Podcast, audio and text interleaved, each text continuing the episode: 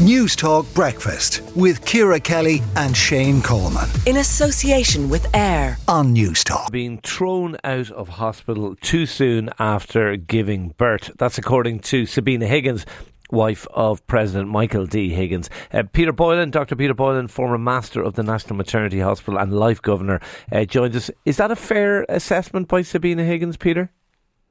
Well, it was said in the context of supporting women in breastfeeding and I think from that point of view, uh, women are having to leave hospital too soon, particularly first time mothers. And uh, they usually would need a lot more help in establishing breastfeeding. Um, we have very, very low rates in Ireland, among the lowest in, in, in Europe and in the, in the developed world.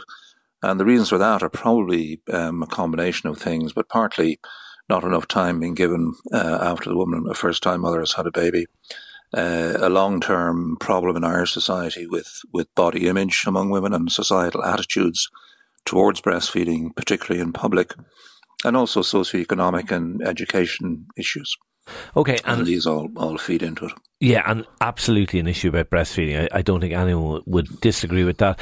I, I, suppose there's a question, though, as to whether women are being thrown out too early. And uh, there's also a question based on text coming into the show already uh, this morning as to whether mothers want to stay in hospital particularly long. I mean, just to give you one text here, I'm not sure what maternity hospitals are like now. When I gave birth in 2010, the wards and bathrooms were filthy. My baby and I got no sleep from crowds and noise. I was delighted to leave 12 hours after giving birth and receive much better care via daily visits from midwives to my house, care of the Domino scheme.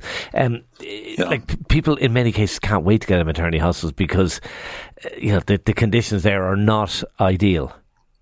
That's absolutely true, and that's that's the same basically all over the world. And um, your listener who sent in that, that text is absolutely correct. The the ideal is to have um, very good midwifery services in the community where uh, mothers are visited by midwives who are experts in breastfeeding and other aspects, obviously, of recovery from having given birth. Um, who visit women in their homes. That's that's the absolute ideal, and that's what we should be pushing for. Certainly. Okay. So is is Sabina Higgins' assessment then that w- women are being thrown out of maternity hospitals? Is that a little simplistic? Well, I wouldn't have used the same phrase. Um, I think being discharged uh, too soon might be a more, um, I suppose, diplomatic way of saying it. But uh, she is correct, yeah, absolutely. And it's not just what she said about women having to leave hospital too soon. It's about um, the attitudes of uh, really legislation, I suppose, towards advertising for bottle feeding. She made a point about um, actors on television you never see them breastfeeding. Well, the reason for that is probably that the actors themselves aren't aren't um, yeah, breastfeeding it's, themselves. It's, it's, it's hard to get that. Uh, so, yeah, it's, it's hard yeah, to get. It's hard that. to get a little one to stay quiet without without a, a teat in its mouth, and yeah. that's probably why they do it. Okay, and, and, just just finally again, just to come back to the issue of um, like I, I know I, I, suppose in an ideal situation, a first time mother, if they have a room of their own and a bathroom of their own, I can see them wanting to stay in a little bit longer to get the help of the nurses to get, uh, particularly with breastfeeding and other issues. But failing that, I, I think most women will probably want to get out of maternity hospital as quickly as possible and get kind of home home help services. Yeah, there's a balance with the single room question because um, if a woman is in a single room, you can't observe her um, as closely as if she's in a room, say, with two or three other people. Yeah. Not in a in a ten or a fifteen bedded ward, but certainly, um, I mean, there are clinical risks associated with women being in single rooms. Women can bleed very, very lightly over a prolonged period of time and then suddenly collapse because that's the way the body works in, in healthy young women. And we had the case in Cork, unfortunately, of the woman who had a seizure um, and fell out of bed on top of her baby, and, and they both died.